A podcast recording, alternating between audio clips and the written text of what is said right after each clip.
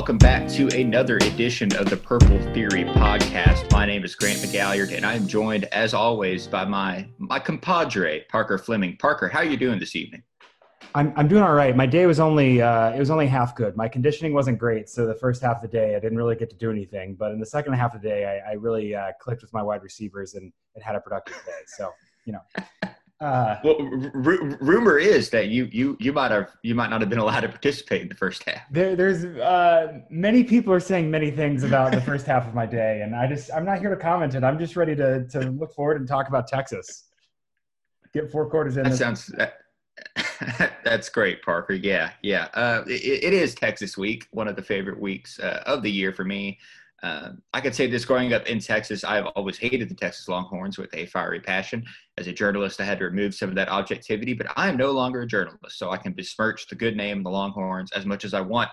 Uh, Texas comes in at 2 and 0 after beating uh, UTEP and Texas Tech in the last two weeks. The UTEP end was easy. The Texas Tech week was not for the Longhorns, a 63 to 56 win in overtime. Parker, before we get in a little bit to to the the granular bits of this Longhorn team and the kind of the weird history that TCU and Texas have had in recent years. Grand scale, what's your take on Texas this year? Um, I, I think Texas is is primed to be very very good this year. I think it's uh, kind of the apex of Tom Herman's cycle at Texas. You know, Sam Ehlinger and Shane Buechele kind of competed for the job freshman year, and and Herman ultimately went with Sam Ehlinger, and and and uh, their two fates are wrapped up, you know, very very tightly uh, intertwined. And so this year is kind of the the pinnacle of that. Um, it's an interesting situation because I do feel like they have more talent and experience, especially at some key positions, uh, than than almost anyone in the conference. Uh, but also because of the way things shook out last year and because of the pressures on Tom Herman, Tom Herman fired both of his offensive coordinators, and so you fire the offensive coordinators, man, you put a target right on your back. Like this is the year. If, if the expectations at Texas are always ridiculously high, absurdly high, um, but this year they are uh, high specifically on Tom Herman uh, because if you can't if you mm-hmm. can't do it this year, then it's it's something with you. Um, and so right. I think that I'm I'm uh, it, it, it, they're just very interesting because it's not so much are they back or are they not back. It's are they going to do this or not. Uh, which is a different conversation than we've had about Texas the last couple years. I completely agree. And I think you and I both wrote about this in our preview, which you can find in the midweek edition of the Purple Theory newsletter. But this was the year Texas was supposed to break through. It is a weird year. We've talked about that before. Um, just before Texas played Texas Tech, Oklahoma lost to Kansas State, which kind of opened up a power void at the top of the Big 12. And you're right, they hit the apex of the cycle. Um, Sam Ehlinger's a senior, and I think going in, both of us had Oklahoma and Texas at the top of the conference. I may have slid Oklahoma State in there just because, again, I, I admit my anti-Texas bias, even though I try to be as objective as possible. But we expect them to be better, and uh, I, I, think they are. I think they could still be a really good team, but the Texas Tech game was uh, worrying. Parker, I would say the least. Did you watch that game by any chance? So I, ca- I caught the highlights and I and I carved out time just to watch the comeback to kind of see what happened there. Um, mm-hmm. So I don't know. Did you get what were your what was your kind of eye test perspective on it? Uh, if you watched the whole game, my eye test, my eye test is that the offense was really really good. Um, and I wrote about this a little bit, but I, I think the Tech secondary, which I had pegged to be a strength. I mean, I, I'm I'm a really big fan of Caden Sterns. I think he's incredible. Um, kind of got bodied by some of the Texas Tech wide receivers. This isn't to take away from the fact that Tech is also a really good offensive team. Um, the problem was the tackling uh, Texas's tackling grades were awful. They were a 29.5 against Texas Tech as a team in uh, Pro Football Focus's tackling grades. And, and we should um, um we is, should contextualize those for a minute too. Just like that's literally like you're in grade school, zero to 100. Like that's 29.5 right. is like you're in you're you're you're failing. It's very bad. Yeah, you, you are not good at tackling. Uh, so so it, maybe that was an outlier. Maybe and and look, a win is a win is a win, but uh, I, I, do think Texas' offense is humming, and I, I, think they're a really good team on that side of the ball. I was shocked by how bad the defense looked and by how easily receivers were able to win on one-on-one battles against the secondary. Texas Tech didn't really bother to run, and when they did, Texas shut them down, with the exception of that long touchdown run by uh, SaRodorick Thompson at the end. But uh, yeah, I, I was shocked really by how bad the defense looked. And and and and and that's kind of to be expected. Like a little bit of this, like modernizing the Big Twelve, and it, for Texas is uh, they're, they're just not playing as good defense because they're focusing more on their mm-hmm. offense. Um, what's really interesting to me is, uh, you know, Chris Ash comes in and switches to the four three from the three four. Uh, and doesn't really get that time. He does kind of have a natural fit. It, it, it's interesting to me because their fourth lineman is very similar to the situation with TCU and how to integrate Marcel Brooks. And so it's like Joseph yep. Ossai is playing defensive end, not edge rusher coverage guy. And so that is just weird and different. Um, and, and by some statistical accounts, he hasn't flourished uh, up to what you might think he would be. Um, and so there, there are some growing pains just from transitioning. Uh, and, and, like you said, Texas Tech is a really good, um, a really good offense. I, I, like Matt Wells, and I think he and Alan Bowman have some complementary uh, kind of skill sets there. Um, I will say about Texas' offense being good. Not that I'm I'm not trying to well actually there. I'm just trying to. Um, I'm like hovering around this stat where you know I, I love like average starting field position, right? Because it kind of says like, okay, mm-hmm. where are you generally beginning your drives? But I think I'm actually circling more into like, what was your average length of touchdown drive? And so I, I don't have that calculated because this is all fine from the hip. I've been in the car by myself for like nine and a half, ten hours today, just thinking about random things. But against that's Texas a scary prospect. Oh yeah, it's it's bad. Uh, but but Texas had, um, you know, they had a touchdown of 51 yards, of 19 yards, uh, of 59 yards, of 42 yards, and then that overtime is 25. But that, that's four touchdowns from plus territory, right? And so you you would mm-hmm. like to think that like on average, and again, this is subjective. I need to actually calculate this and do the numbers. We're just a, a fixed point here. But like on average, if you start in plus territory, you know, if you start across your own 40, you should come away with points. And so yep. Texas was really, really the benefit of uh, some some some context there on offense, which again kind of goes to it's really easy to look and be like, well, they scored 63 points. You know, Texas Tech is not exactly uh, a, defensive powerhouse. I think they're 78th in SP plus right mm-hmm. now, mm-hmm. and they, you know, one of the one of the historically more, I wouldn't even say terrible, just as much as like non-emphasized, like at, atrophy. I, I, I, would say terrible. They're I would say terrible. It's just like and I'm willing like, to, they're bad.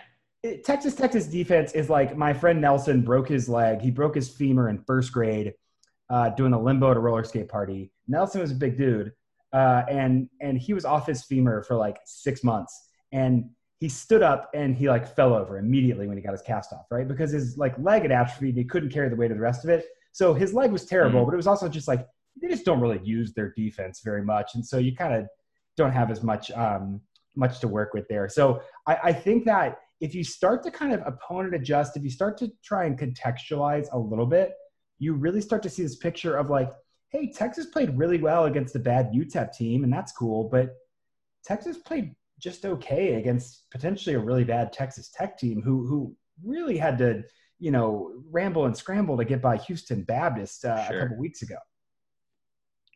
Yeah, shout out to Nelson. Um, two things. One, we should point out uh, Houston Baptist does have a CVS as one side of their field.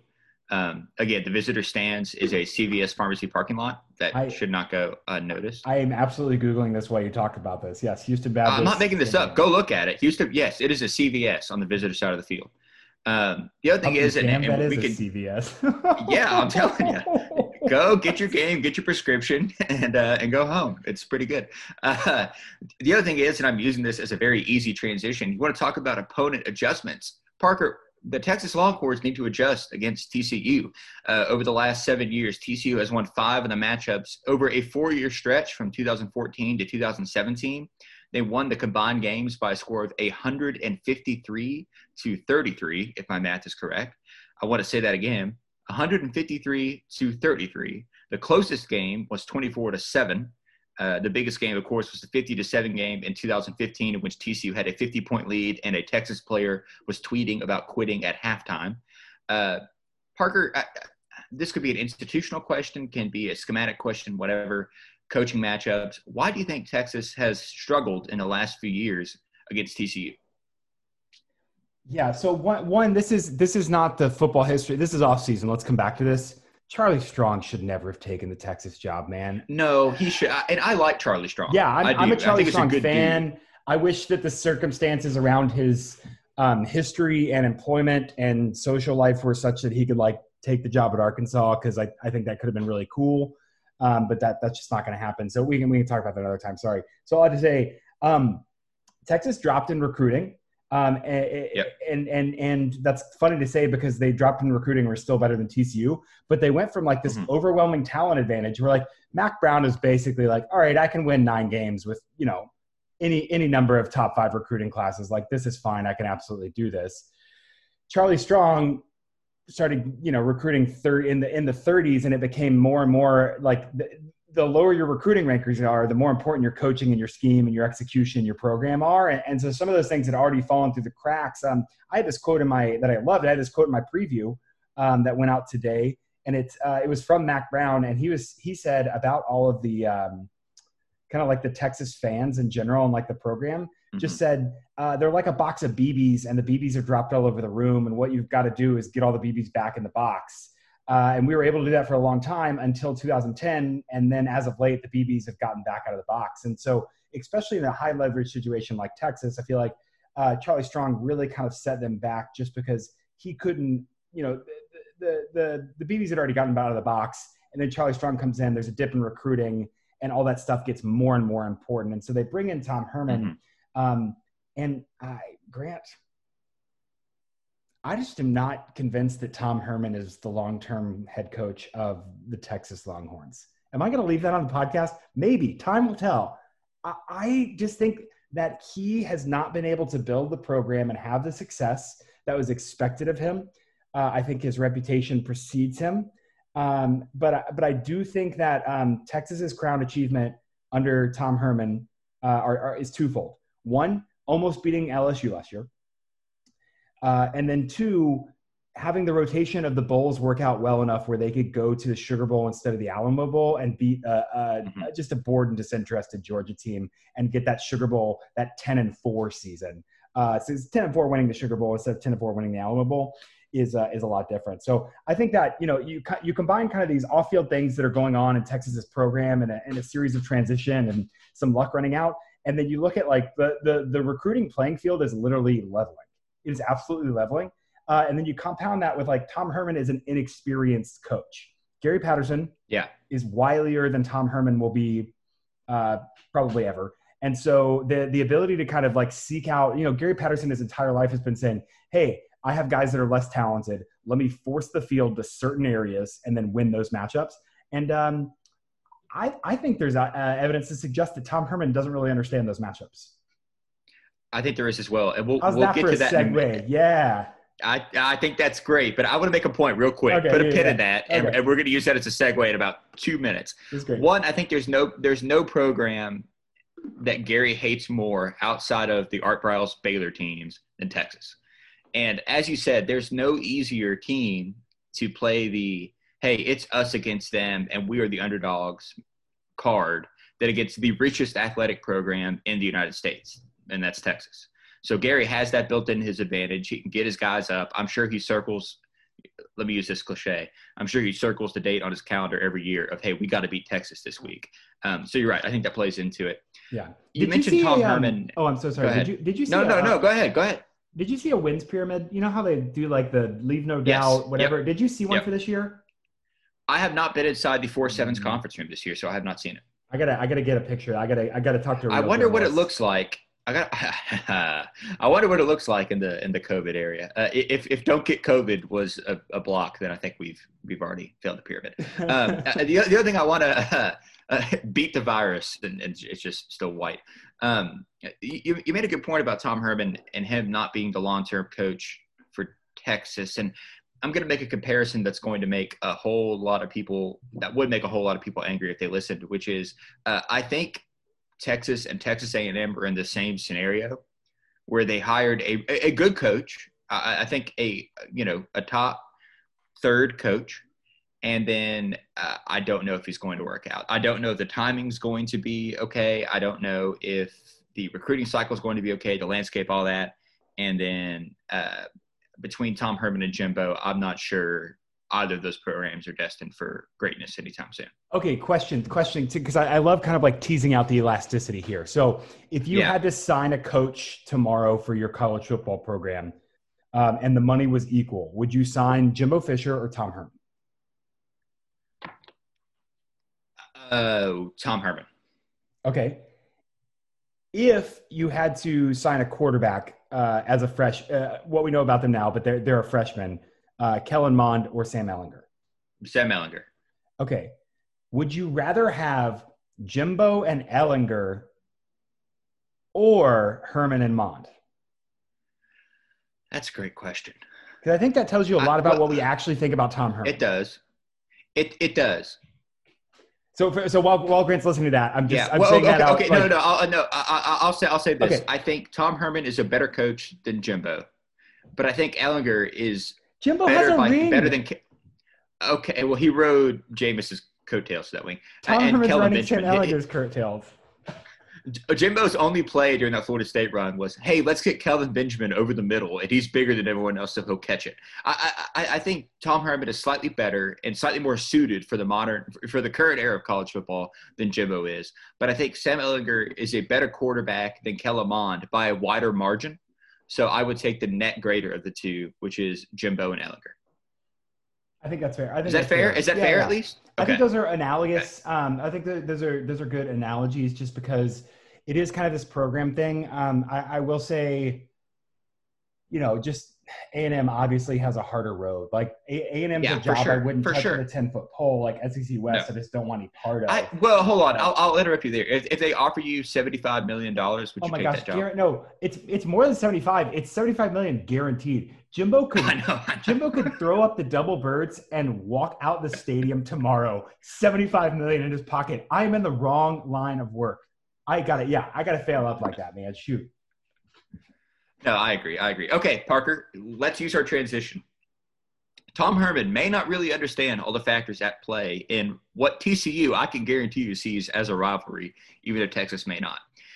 Were you aware of the, I won't say controversy, but the, uh, uh, the ado, if you will, about Tom Herman's answer during the Big 12 coaches call on Monday? Okay, yes, I heard some drama about that. It was called to my attention that the exact the exact snippet of quote that I tweeted seemed to be kind of like a couple things put together. So I took it down because I, I, I didn't have anyone else that had gotten that quote. I'm not a journalist. This isn't like verifying. It's just like someone I respect was like, hey, I don't I, I didn't hear him say that. Here's what here's another quote that's actually really really um, uh, good, like really really positive. Um, and so I deleted my tweet and posted that. Uh, so yeah, round out what the, and then I kind of forgot about it honestly because okay, you know whatever. So so round out what okay. happened there for so and for someone who may not have seen on Twitter, yeah. Okay, so I'm citing uh, Joe Cook who writes for Inside Texas, um, and so I, I, take this back. This wasn't on the on the coach's call. This was I think at the UT presser. Um, it's kind of unclear, but anyway. So Brian Davis of the Austin American Statesman asked a question about playing against Gary Patterson, and Joe Cook tweeted a quote from Herman. Direct quote. It gets frustrating sometimes because Gary, to his credit and a ton of respect for him, doesn't do a whole lot. What he does is he has his players play really, really hard, puts them in great position, and they're extremely fundamentally sound. End quote. Now, taking that quote exactly, that's an insult, right? Maybe? Yeah, yeah. I mean, like, I, th- I think I'm trying. I'm really trying to not make a political analogy here because I don't want to do that on the podcast. I want this to be a yeah. fun space that's away from that. But man, the similarities. Uh, I'll just say, let the reader understand. Um, yeah. So I, I think I think it's a little bit of a self own because Tom it, it, like, is. Gary it Patterson frustrates me, and I don't really understand why. Like that's what that quote sounds right. like. Um, right. Which I mean, Tom, I'm in that boat too. Different reasons, but I get you, man. um, but eh, yeah, yeah. So I think this is a little bit of coach speak filler, um, and and I think it does speak a little bit to what you talked about and what we talked about with the difference between Texas and TCU's program over the last couple of years. Is like Texas should have walked into Fort Worth and beat the ever loving hell out of TCU last mm-hmm. year. Just should have walked in and slapped him in the mouth, and it just didn't work. Just no way, shape, or form. There's been some extremely frustrating games, especially for Tom Herman um, in Fort Worth. Uh, and, and, so I could totally see him saying, like, hey, on paper, we have a great scheme. We move the ball against everyone else. We watch game film. We know what to do against them. And then Gary always just has something that we can't answer for, um, especially on, on the defensive side of the ball. Uh, and, and so I, I, I am, I'm, I'm more prone to make this like coach speak and kind of um, like Herman just says like, Hey, we've had a bunch of frustrating losses and I don't really understand why, but put it on the bulletin board, man. That's great. Can, can I give you a couple more quotes from his full fledged yeah, answer? Round, round that out. Yeah, yeah. Okay, okay. So, so, Joe Cook later went back and said, okay, here's Tom Herman's full answer to Brian Davis's question. I, am picking and choosing, but I promise I'm not taking anything out of context. And okay. Parker, hope you trust me. Hope the listener does as well. First couple sentences. As far as going against Coach Patterson's defense, I don't know that I was tremendously frustrated two years ago. I think the final score was 31 16. I'm interjecting here. Okay, we get it, dude. You beat us once in the last five years. Anyway, okay, so then he has the quote about uh, he doesn't do a whole lot. They're extremely fundamentally sound. Okay. Um, I'm going to continue on. You have this false sense of maybe some confidence because, unlike other defenses you play, where half the battle is figuring out where they're going to be lined up, blitzing from, and rushing from, all that stuff, that battle is not one that's waged a whole lot against Gary Patterson's defenses. The battles are can we play more fundamentally sound than them, and can we play harder than them? And skipping a bit ahead, I think therein lies the frustration a lot playing against Coach Patterson's defense. I know where they're going to be, and we know what they're going to do. They just do it so well that it's extremely challenging. You you had a good. We talked a little bit about this beforehand, and you made a good comparison, I think, to what defensive coordinators have said about the air raid. But does this make it any more or less of an insult or more of a self-own because okay, i'm still on yeah. the fence so so i think the comparison i said was there, there's a really funny uh, i guess now obsolete jimmy lake quote jimmy lake's the new coach at washington who was their defensive coordinator mm-hmm. uh, and and he he talked about how much he loves playing washington state and having them as their rival because he's like and and washington has killed washington state because oh yeah jimmy lake's just like hey we know what he's going to do he's only going to try and do it harder uh, and we can stop him. So I hope he's the coach there for a long time. Um, which also might speak to the transient nature of Mike Leach's college football employment. Mm-hmm. But again, that's another. Um, it's for another podcast. We'll come back to that. Worked last week. It, yeah. Hey, it, it, worked last week. I'm saying it has a shelf life. It's not. It's not that it doesn't work. It just has, yeah. a, has a shelf life. Um, I'm also like Tom Herman. Your touchdown drives were like in 2018. I'm so mad at Tom Herman right now. They had a two yard touchdown, a 40 yard touchdown, and a 17 yard touchdown. Yep. Like it was entirely TCU's inept offense. It, Tom Herman, yep. they had almost no offensive success um, outside of what was just handed to him on a silver platter. So, yeah, I, I think this would be a, a, lot different quote if Tom Herman was 3 and 0 against Gary Patterson and not 1 and 2. Um, and uh, I, I really think that this is. Um, again just sort of like a little bit of like program uh, arrogance and like that that I, have seen more and more as Texas has uh, you know kind of reestablished a little bit of like hey we're going to be consistently competitive we're going to have better you know top five recruits we're going to be moving in the right direction you kind of see that arrogance and entitlement come out just generally with the program and then a lot of the the fan base as well of just like oh we're so much better than you why would TCU ever think that they could compete? Like they don't have the stars, they don't have any of this. It's like that's that's been the narrative the entire time. Like that hasn't really changed, even while TCU was you know taking advantage of Texas's super down years. Yeah. Um, so so I do think there is some disrespect in that for sure. That kind of comes from that like, well, we're Texas, so like obviously we're just it's just a matter of time until the uh, right. order gets restored and we beat TCU every year. So, uh, so I have two things. One is kind of a, a, a, comparison, and one is a question, just as playing devil's advocate a bit. But first, it reminds me a little bit. Herman didn't say this explicitly, but I, I think we can imply what he means a lot in his answers.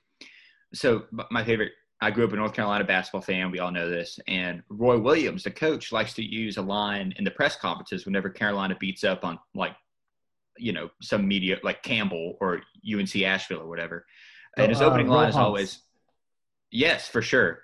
Uh, his opening line is always, well, I think our team is just a little bit more gifted than they are. And so talking about, you know, listen, I have a bunch of five stars and they got a bunch of dudes that are going to go pro in something other than sports. I've always found it kind of condescending, but kind of funny anyway, just because it's Roy. Uh, I think it's kind of what Herman means, but I, I do think it's an interesting uh, mindset Yeah, to have. yeah. The, it- yeah, I- also want to push, not push back, but, but just frame this in a different light. I I wonder how many coaches going up against a triple option offense have said a variation of I know where they're going where they're going to be and what they're going to do. They just do it so well that it's extremely challenging. Yeah. Is it, is it different because we're talking about a defense other than an offensive scheme? I think so. It's definitely like a little less. So, like, I think uh, Pitt, for instance, and TCU kind of share this affliction that it's a lot less cute when your defense is this like annoyingly frustrating Yeah. thing. Yeah. Whereas if your offense is, everyone wants to tweet about it and be like, "Oh, this is how football should be played," yada yada, and all this nonsense. And the defense is it. I want. I don't think a lot of us aren't as good at breaking down the X's and O's of what a defense is actually making an offense do. Um, and two, it, it's it's subtle. Like there are plenty of games where you're just like, wow, TCU just didn't let them. Last week, Charlie Kolar had a fine game. TCU's offense did not let Iowa State's or defense did not let Iowa State's offense do what they wanted to do, and it was just kind of one of those like, oh, you can see the little things here and there that kind of start to add up, and so I think it's a little less tangible, and the defense is. uh it's a little less sexy, I think, uh, to to you know meme and laugh about uh, it being fun that it's that it Yeah. makes other teams bad. Yeah. Yeah. Fair enough. Well, speaking of less sexy things, Parker, let's talk about numbers. Uh, do you have your tail of the tape in front of you? I do. I have my preview up in front of us. Um, I have my fun little preview. Uh, I was going to say GIF, but it's not a GIF. It's an image. It's just a graphic. Um, I preview yeah, it's a. JPEG, man. Yeah, yeah, it doesn't move or anything. I think it's actually a .png because my wife's a graphic designer, so we're getting fancy. Um, you'll notice I, I put in some projected points there as well. So this week I have um, uh, Texas at a 75 uh, percent win probability, projected to win about about 41 to 28. Um, Texas is 45th overall in SP. Uh, excuse me.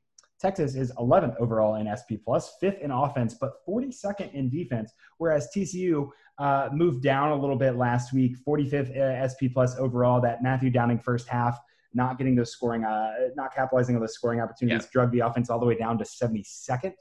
And the defense, um, you know, being a little prone to the big play, is down outside of the 30s uh, into the or outside of the top 30 into the 31st overall. Um, so uh, the SP Plus projection is really close to mine because it turns out when smart people start making projections based on the stats they think they're important, those projections are similar. So uh, Bill and I have similar numbers. SP Plus has Texas by uh, almost 14 at 78% win probability. The Vegas line, of course, is Texas by 13. So well done. Uh, we'll, I- we'll get you installed at uh, at, at the win.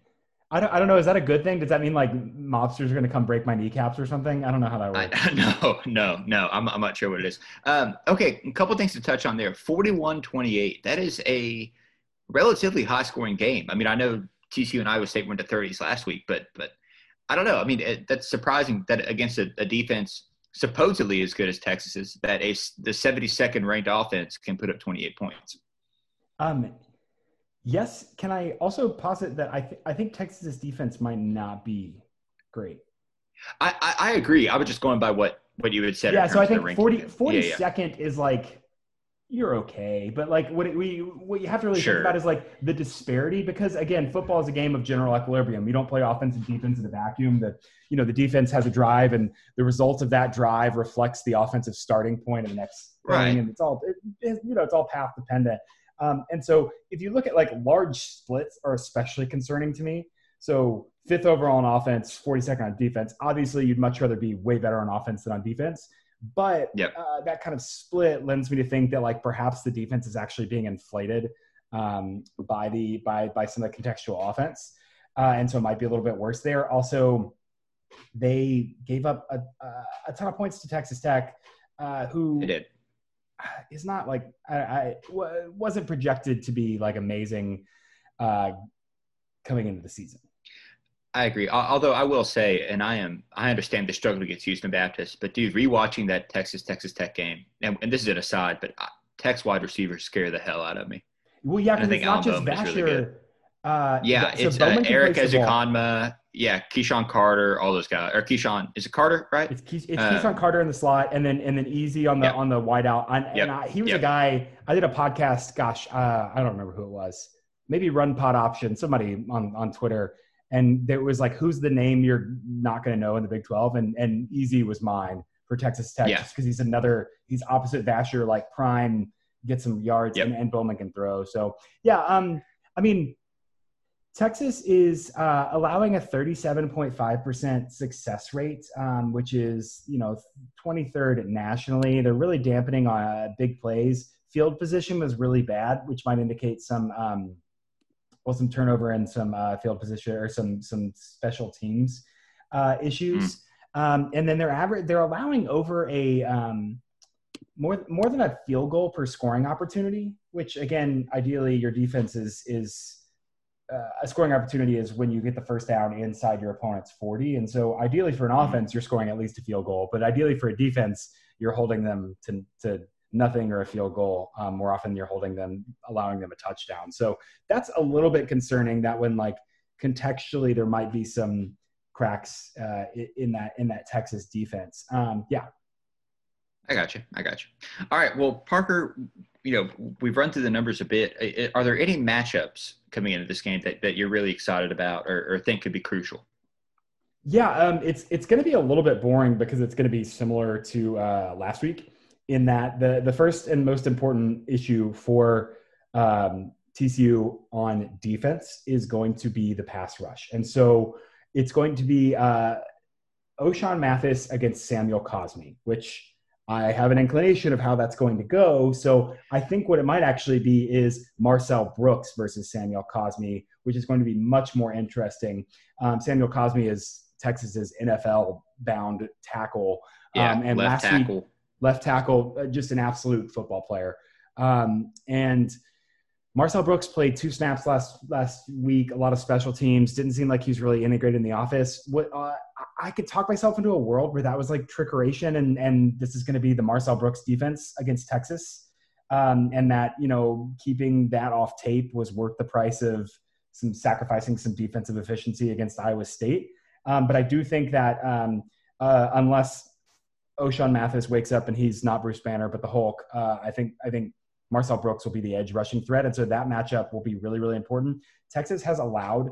Um, the 22% pressure rate. And so again, uh, just getting wonky with stats there, but like pressure rate is is a better indicator of defensive uh, harassment of the quarterback than sacks because sacks are largely dependent on the quarterback's ability to throw away the ball or move around.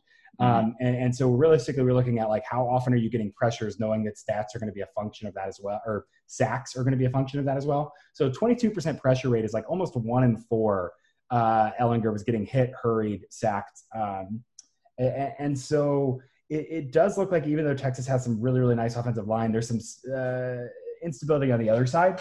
And so if TCU can get an ancillary pass rush, um, that will be uh, immensely disruptive, given that TCU literally has one of the elite edge rushers just sitting on their bench waiting to play. Yeah, uh, I, we're both looking at the same data, I'm sure, but uh, Cosmi had a 75.6 pass block rating according to Pro Football Focus. actually, not the highest among the offensive line. junior I'm gonna mispronounce this.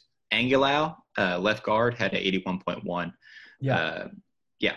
Uh, do you know offhand, Parker, before I, I isolate my matchup, uh, what was TCU's uh, pressure rate? Oh, I mean, I'm sure we, I could, we could both look this up. Yeah, yeah, yeah. Um, I, I, we, I can, I think I can stall while you look this up, or yeah, I'm sure it was. I, yeah, I, don't, I don't know that I tallied. Well, that. here's um, the well, he, here's here's the deal: is that uh, you know, one team had a guy with a 0.8 and one didn't. Right. Well, um, and so that was yeah. what I was going to say is uh, whoever you know the the other matchup there is going to be the the inverse of that is is going to the pass rush for TCU. The tackles have to play better. Um, I don't know who's going to play tackle. I think there's a lot of options, a lot of configurations. I'm I'm not sure that Andrew, um, not Andrew Coker. Um, Austin Myers. Oh my gosh, Austin Myers. Thank you. Um, I, I I couldn't get Anthony McKinney's name out of my head, and I was like, he's gone. Um, Austin Myers uh, should not start. Um, yeah. yeah. although again, to, to, uh, again, we can again not to besmirch very nice college men that are playing football. Uh, TJ Storment gave up the worst strip sack I've ever seen. Um, by my math, TCU was at a 29% pressure rate. Yeah, so that's like one and three, basically. Yeah, a little, little more Yeah, than one yeah, and four. yeah. Yeah. Just a little more Um, so, that. so that makes Okay. sense. So it's gonna be it's gonna be whoever plays tackle at TCU uh, versus Joseph Ossai, who's in a little bit more of a defensive end role, a little less of like an outside linebacker role. Um, with the new defensive system at Texas, what's really interesting about that is last year um, I, I went through and hand charted the entire Texas TCU game just to kind of get a feel for. I, I wrote that article this summer, Sonny Cumbie's offense on its own terms, um, and that was the game I, I used a lot of. And I thought it was funny. They basically just like lined up, found where Ossai was, and then shifted the offense to the other side. Like they're like, we're gonna go away from you, which is not a yeah, we're just plan. not going to do that. Um, but no, it's so I not. think I think him versus the tackles will kind of be the defining matchup on the other side of the ball. Um, and then, uh, well, I'll let you uh, you give me. I have I have one more, but uh, give me give me your. Okay. Yeah, yeah, yeah. Also, I will say they upgraded Austin Myers' grade to a 25. So we have that going for us. Um, yeah, I, I think the matchup for TCU on defense, uh, when Texas has the ball, TCU's on defense. Um, I'm, I'm isolating Brennan Eagles. Um, I- I'm, I'm high on this kid. I think he's going to be a really, really good player. Already is a really good player. And more to the point, Parker, he is big and physical. And while TCU's secondary is extremely talented, they're not the biggest guys in the world. Uh, and I wrote about this last week. Um, TCU's top corners, top uh, kind of guys you'll see in one-on-one matchups. Noah Daniels is the tallest, and he's at six feet tall. Uh, Ardarius Washington is like five nine. Trevon Moehrig's sizable, as is Kendrick Van Zandt, but those guys are probably going to be going over the top. Ardarius Washington is Ardarius Washington's five nine, like I'm six two. Okay, well, fair enough. Right, exactly, exactly. I mean, I, I love again my my feistiest son, but I, I just I, I, I worry about Brennan Eagles being able to win one-on-one matchups, and that was something that I I noticed rewatching the Texas Texas Tech game, and it wasn't just Eagles, but when Ehlinger was pressured, he was completely okay with throwing up a 50-50 ball and trusting his wide receivers who are big and talented and good to come down with it. Um, so I, I don't necessarily know, you know, if that's going to be the case against TCU. Um, but I, because the defensive backs are so skilled and probably a little bit more than Texas Tech's, but uh, I, I just worry about Eagles kind of mossing some defensive backs uh, in, in this game.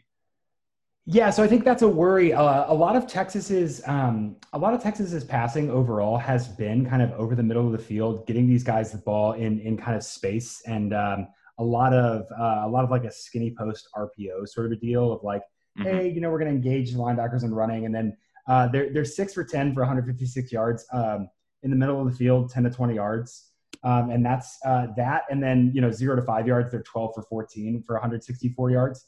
Um, and so right there, the, you know, 18, uh, 18 of their completions have been inside the numbers, 10 to 20, uh, zero to 20 yards in front of the line of scrimmage, that kind of like interior linebacker box. Um, I think that that bodes well for TCU just because uh, D Winters as a secondary option looked really, really good. And so I think TCU has a lot of guys in coverage. I think the more that TCU can shut that down, though, the more they get susceptible to something uh, that, that that Texas Tech is or Texas has been really really comfortable doing, which is taking a deep shot even if it's not a good ball. So uh, Yep. downfield, 20 yards outside the numbers, Texas is two for nine, and they don't care. They're going to keep throwing that. Hmm. Um, and so Oh, yeah. our, Ardarius Washington, which I think I think just a second ago, no no sorry, I said Ardarius Washington is five nine. I meant um, Tre'Vius Hodges Tomlinson. That's who I was trying to talk about. Was was not five nine.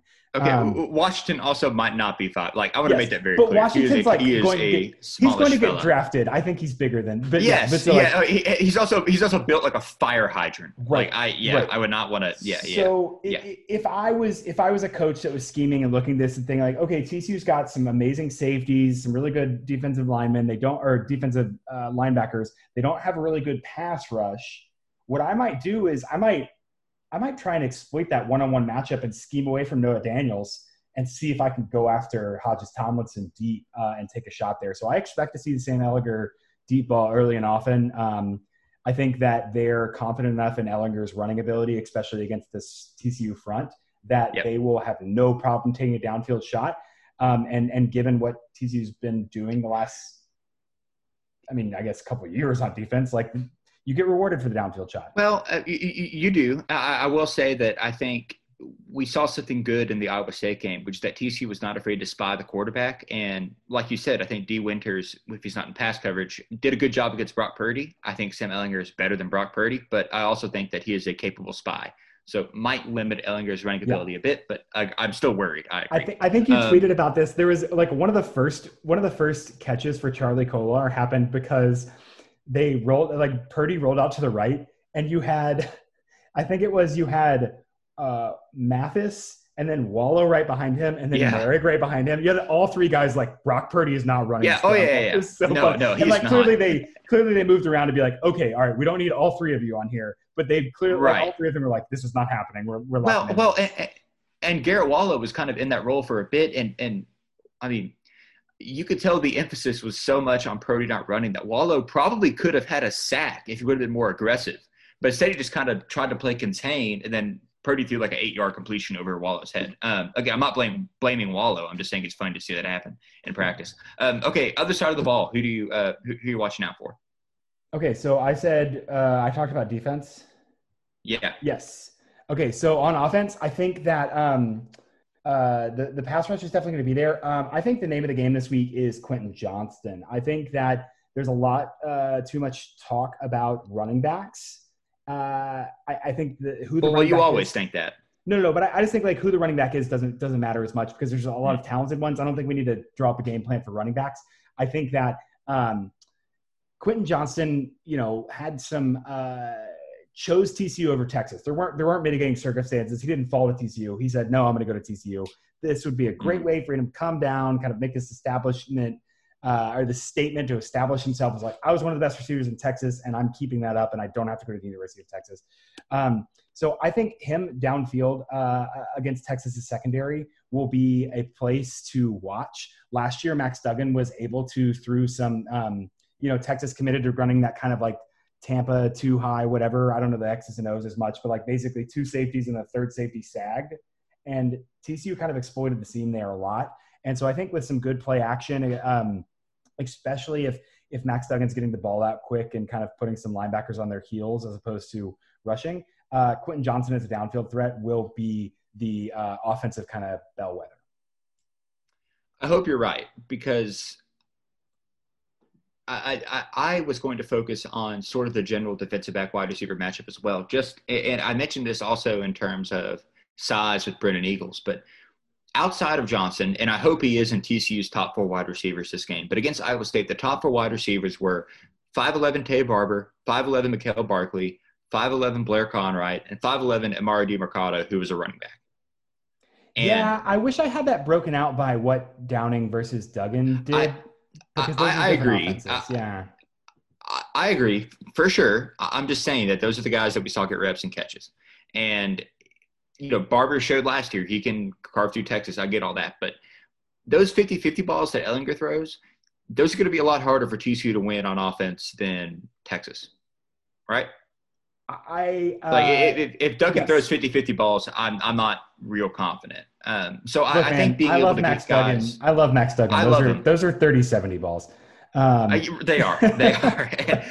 but but like Ehlinger, he will throw them uh, without a doubt. Um, so I and I wrote about this in the preview, but I, I think the matchup is going to be more almost not even wide receiver versus defensive back, but offensive coordinator versus defensive coordinator. In that if or offensive scheme versus defensive scheme, and that if TCU can get wide receivers open in space, which I know every coordinator wants to do, but but just eliminate the need for those. Hey, I'm gonna throw it up and hope my guy gets it balls, and just even if it's quick hits at the beginning of the game, quick slants, stick routes, stuff like that, and just keep the chains moving and not force Duggan to make those really really difficult throws. Um, that's going to open up stuff later on. Are you uh, are you I'm implying that they should choose? Are you implying they should choose a strategy as to avoid long third downs, potentially not engaging in activities on first and second down that uh, could limit your efficacy and then put you in a bad position? Interesting. Yeah, yeah, that's kind of what I'm implying. Yeah. Interesting. But but I, I, know we I know we could probably say that every week, but I think yeah. especially against a secondary like Texas's with guys like Foster, uh, excuse me, B.J. Foster, Caden Sterns, guys like that, um, uh, yeah. DeMarvion Overshown. If, if, uh, if you're playing the third and long, if you're playing the third and long game against Texas, you're already losing. You're losing the game. Yep. You're exactly right. So just trying to, to, to mitigate that, I think is going to be kind of the major scheme matchup to look at going into this yeah. The, the, other thing, do you have thoughts about um like I feel like Taye Barber and JD Spielman are very potentially frustrating uh, for our defenses because they're so similar, yes. and you could key in on one and and kind of overswing and miss the other. And so we saw Taye Barber get interested a, a, lot or get involved a lot last week. What do you think about kind of the duality of those two and what, what they might present to uh, opposing defenses? I think you're exactly right. I think seeing them, and I wrote about this in I think preseason, but just getting those two guys on the field at the same time, be like, dude, you have to cover two super fast dudes. Good luck. Yeah. Super, super fast, super shifty, and I'm sure you have a fastest defensive back. Do you have two fastest defensive backs? There's not many teams do. And so I, I, think utilizing them, crossing routes, go routes, whatever, you can do a lot with with two speedy guys that are five eleven. And uh, yeah, I completely agree. I, I, think that's a really, really good scheme. I sure hope we see it, Parker. I would love to. I'd love to see it. I was encouraged by the first half, maybe second half. You know, you talk yourself into saying they were playing from behind, and so they kind of. I, I like the second half but offense. It, I'm fine to run the air raid. Yeah. I'm just saying you could you could do a lot more too. So we'll kind of see how they move around. Um, it, it's worth noting Texas's linebackers. None of them who have no Texas linebacker who has at least ten snaps in pass coverage has a grade above 65. Uh, so like Juwan Mitchell, 47.1 cover grade. DeMarvion Overshown, 64 is the best one. Uh, but then like Cort Jaquess has been playing some, 55.3.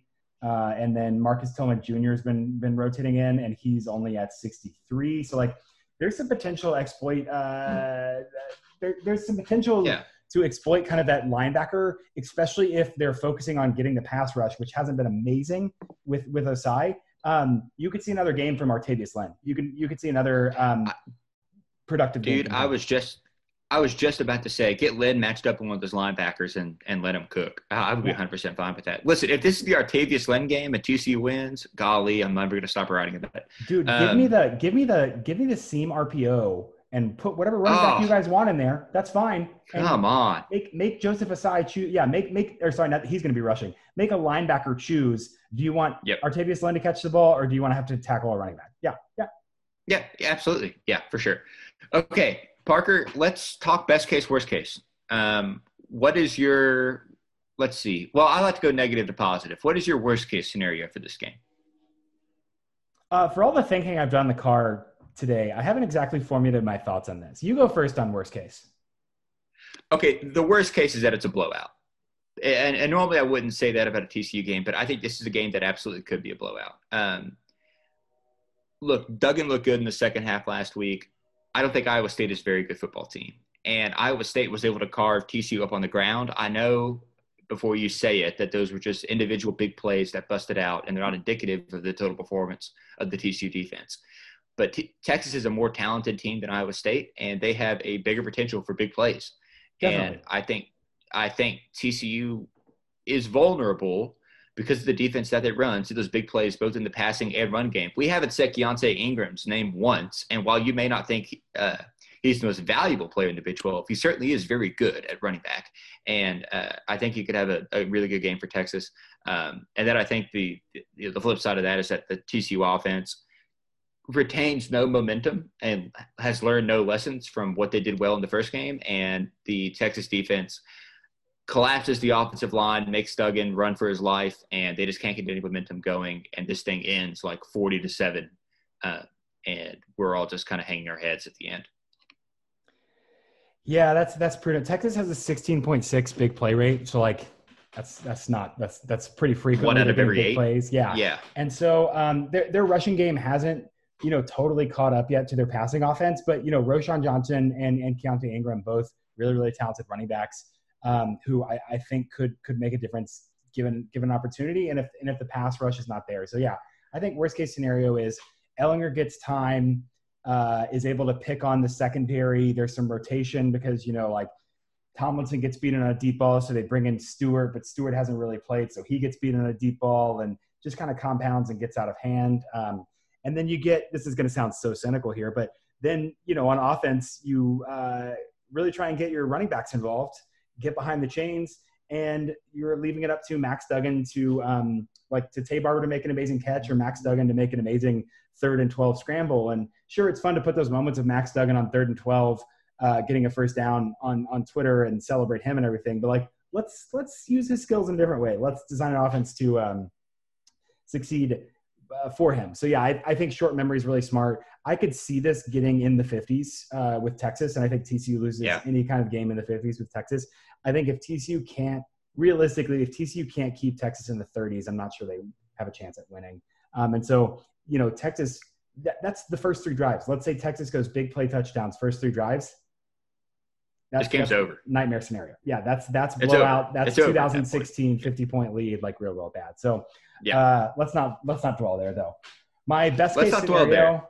My best case scenario is that um, Texas's offense their offensive numbers are not well opponent adjusted, and they um, TCU shakes up a little bit on defense, is able to have a sufficient pass rush. TCU gets to Rattler or not Rattler, excuse me, Ehlinger early, wow. and he gets wow. rattled. And he gets rattled. That's what I was trying to say. You know, I, look, look, man, like he four, four interceptions Listen, last I've, year. I've, I've also I've also been thinking about Spencer Rattler constantly. So I, I like not even ironically. So I get it. Yeah. Um, but like you know, Ehlinger threw four interceptions last year, and so I could see him throwing a pick, like even if it's a tipped, not his fault thing on drive one, just a fluke, and being gone, like head case gone. You know, like you know, wish mm-hmm. on him, but saying I think if you can neutralize Ehlinger, make them try and beat you through running or through uh, screen passes to the edge um, and you can kind of prevent that downfield threat. I think on offense, if TCU does some of that like jet sweep motion, really tries to attack middle of the field with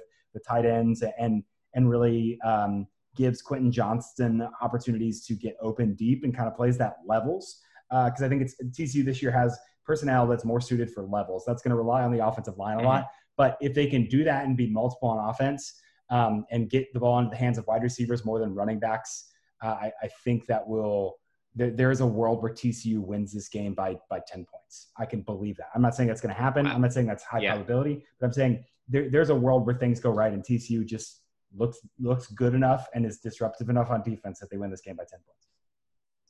Yeah, I, and as far as my best case, I listen. Even best case scenario, I don't think the pass rush is going to quote unquote get there. You know what I mean? I, I think it'll be suitable in the best case scenario, but but I do think that like you said, the secondary can frustrate Ehlinger into some mistakes, um, and that on offense, I, I, I know what you're saying about running, you know, like you said, jet sweep motion, kind of making those levels plays over the middle of the field, all that.